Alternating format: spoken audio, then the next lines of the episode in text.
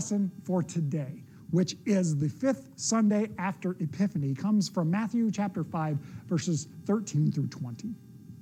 Jesus says, You are the salt of the earth, but if salt has lost its taste, how can its saltiness be restored? It is no longer good for anything, but is thrown out and trampled underfoot. You are the light of the world. A city built on a hill cannot be hidden. No one, after lighting a lamp, puts it under the bushel basket, but on the lampstand, and it gives light to all of the house. In the same way, let your light shine before others, so that they may see your good works and give glory to your Father in heaven. Do not think that I have come to abolish the law or the prophets. I have come not to abolish, but to fulfill. For truly I tell you, until heaven and earth pass away, not one letter, not even one stroke of a letter, will pass from the law until all has been accomplished. Therefore, whoever breaks one of the least of these commandments and teaches others to do the same will be called least in the kingdom of heaven. But whoever does them and teaches them will be called great in the kingdom of heaven. For I tell you, unless your righteousness exceeds that of the scribes and the Pharisees, you will never enter the kingdom of heaven. The gospel of the Lord. Oh, people of God, may the grace and peace of our triune God be yours today and forever. Amen. Earlier this week, I saw a TikTok that kind of captured my attention. If you're familiar with TikTok videos, they're not very long. Some of them are only a few seconds long. And this one was a simple caption. And the caption of this was a cat raised by dogs.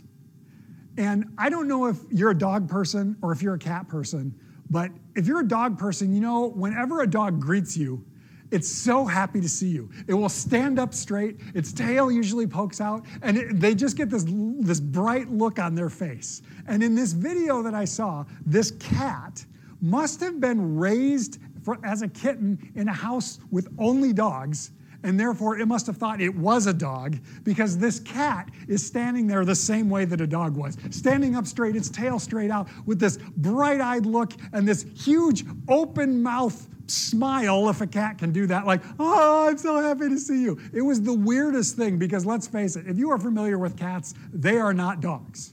I know this because I have a cat, and she is a cat in every sense of the word, but it is perhaps plausible to consider the possibility that maybe a cat raised in a certain environment might think it is something different. And here's why I think that. My cat is completely black, she's an all black cat. And here in Underwood, where I'm at, we have squirrels around, and there is a recessive trait that, ha- that occurs in the genes of certain brown squirrels that actually makes them all black. It's very rare. It's becoming a little bit more common, but it's still a pretty rare thing. But here in Underwood, we have these all black squirrels.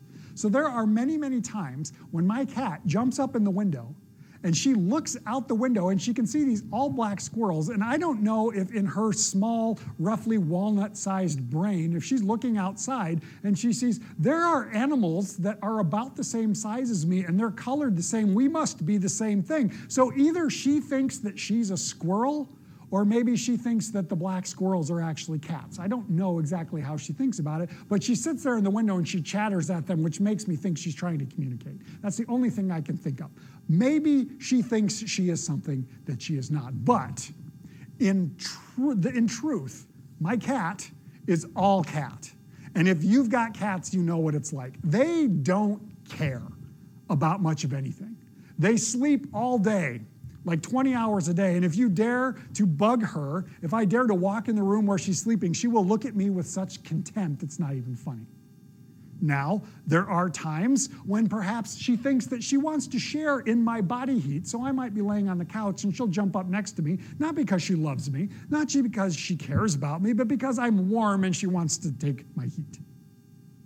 That being said, there are also times when my cat acts in true cat fashion, like, you will love me now, and this is how you will love me. You will pet me, beginning at a point approximately one inch below the base of my skull, straight down along my spine to a point exactly one inch from the base of my tail. You will not deviate. If you deviate, I will bite you. You will pet me in this way exactly 11 times. If you go a 12th time, I will bite you. And if I feel like it in the midst of you petting me those 11 times, I will bite you anyway. Cats are gonna be cats. That's just the way they are. A cat can be nothing else, even if it thinks it is. Now, I want you to take that idea and tuck it in the back of your head because that same idea is lying underneath our passage for today.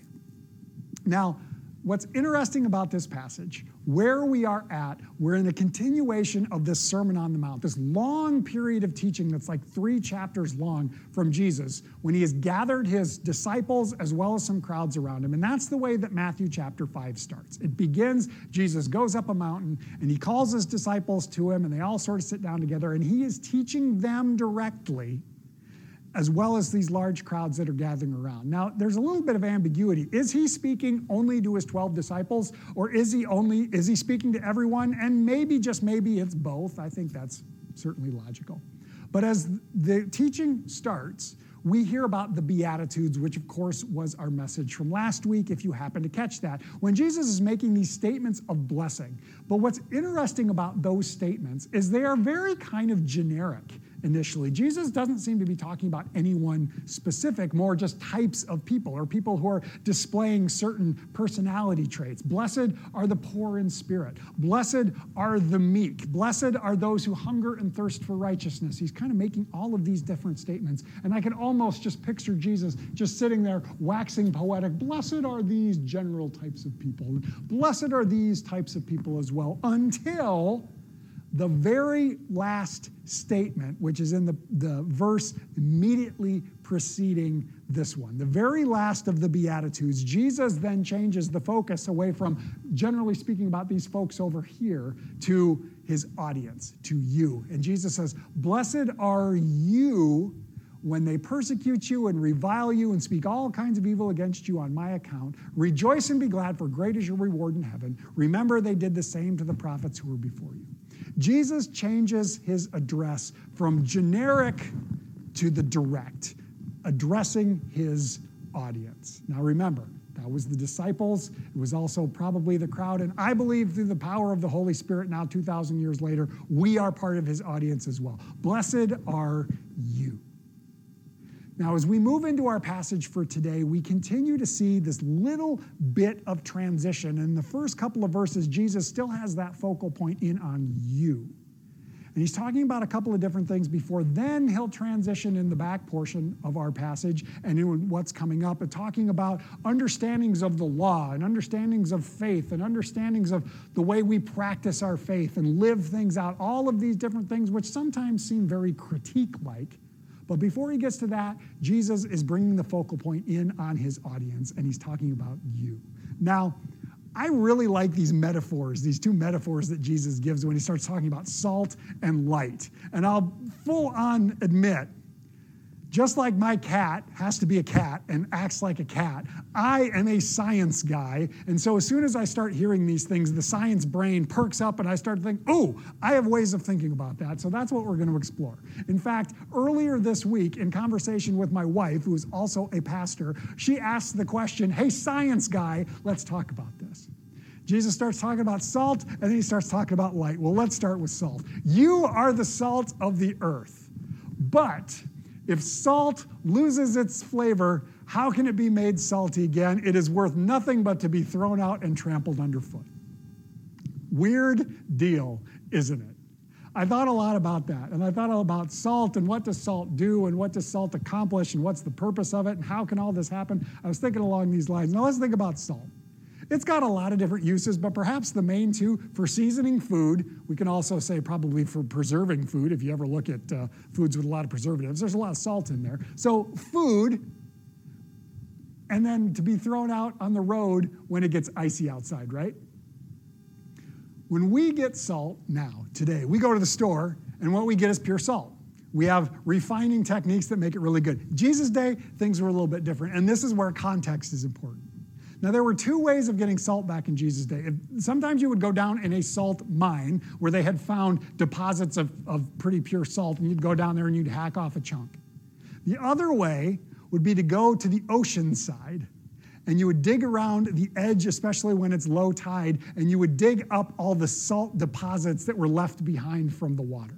And especially around the Dead Sea, which is the highest salt concentration of anywhere on the planet, this was really, really effective. But think about it. If you go out there with your bucket and your shovel and you're digging around the seashore, yeah, you're going to get some salt, but you're going to get some other stuff too. you're going to get sand, you're going to get sediment, you're going to get various little other things that are mixed in with that salt. Now imagine you've got your bucket of your, your salt, sand, sediment mixture, and some water gets on it. Well, then salt's going to do what salt's going to do. It's going to dissolve in that water, and if all that water runs off, guess what? Your salt is gone, and what's left behind? The sand, the sediment, all that stuff that's got no salt value whatsoever. So I think this is what Jesus is kind of talking about when he starts talking about salt losing its saltiness, because if you've got nothing left but sand, you might as well throw it out in the road where people can walk on it, right? But let's get scientific, because that's really where this breaks down. And this is what makes me chuckle when I think about this metaphor that Jesus is using.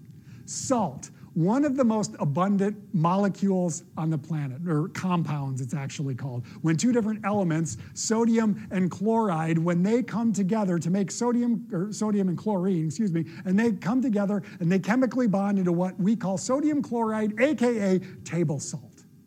Now, salt in its very nature cannot not be salty. In order for the salt to lose its saltiness, it has to cease to be. It has to literally become something else. So salt cannot not be salty. This is where maybe Jesus' metaphor, well, good, gets a little wonky. Let's talk about light.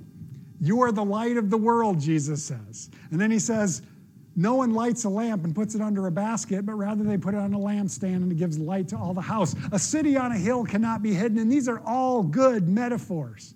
Light moves out, light scatters out. And if there is light in, uh, if there's a light source, it's going to cast light. That's just what it does.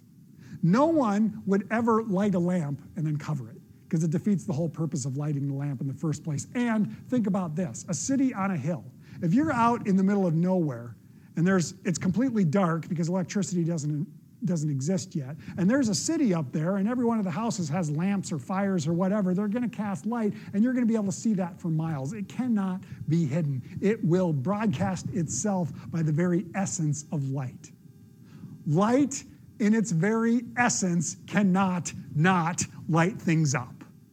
That's the way it is. Salt, in its essence, cannot not be salty. So, what's that mean for us? Jesus says, Be these things. You are these things, so be those things. Maybe, just maybe, what Jesus is telling you, because remember, you are the audience, maybe Jesus is telling us, reminding us that all we can be is what we have been made to be. God has made you lovingly. The one who made you has also claimed you and called you beloved child, asking you, inviting you to simply be you in the world. And by being you, by being the you that God intended you to be, you change the world around you, just like the salt changes things and just like the light changes things. That's all we can do. But here's the thing God also knows that none of us are perfect. And that in our very nature, we are broken and flawed people. God calls us good, but we're not perfect, and we will never, ever manage to live up to the expectations, if we want to use those words. We will never earn our way into heaven.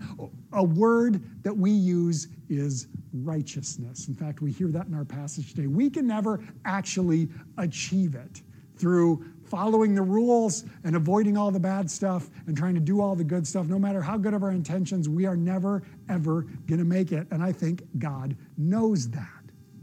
But thanks be to God that God is doing something about it. If we think about the ministry of Jesus, which is where we're at in this passage when he's proclaiming all these things, the essence of Jesus' ministry seems to be that God has sent Jesus into the world and Jesus is God, and I know that's kind of weird, but so God enters the world in order to bring the kingdom of heaven here. We can't get there, so God comes here. And God invites us into it. And whatever it is that Jesus was accomplishing through his life and his death and his resurrection, and just somehow making it possible for us to receive it when it is given to us. That's the whole basis of the gospel. We can't earn it, so God gives it to us as a free gift. God claims us and brings us into the body of Christ, into the kingdom of heaven. God invites us into it, not because we have done anything super special, but simply because God loves us. And God invites us to be the us that we are. And when we recognize that we don't have to earn our way into it, we can live our lives in a way that reflects that freedom and we can share that freedom, and we can therefore change the world around us. That is what we are called to do. I want to go back to those metaphors for just a minute salt and light. They're both interesting things, they're both good things. I don't think any of us would, would argue with that. But here's the thing about salt salt is good. Too much salt will kill you. You ever heard of high blood pressure? But on the flip side, the way our bodies work, we need salt in our systems to transfer those electrical signals from our brains around to keep our body functioning. So, too much salt will kill you, not enough salt will kill you. I guess we just got to have enough, right? What about light? Light is the basis for life on this planet. Without the energy released by the sun in sunlight, our planet would not exist our planet would not work. Life as we know it, I should say, would not function. If the lights went out on the sun, life would cease to be real quick. So, not enough light will literally kill us. But too much light can give us that thing called skin cancer. So, maybe, just maybe, too much is, can kill us too. Too much can harm us, and not enough can harm us. This is where the metaphors step away from us being us. Remember, Jesus is talking to you, asking you to be the you that you are. And you can never, ever be more you or less you. All you can be is you. And you are the one that Jesus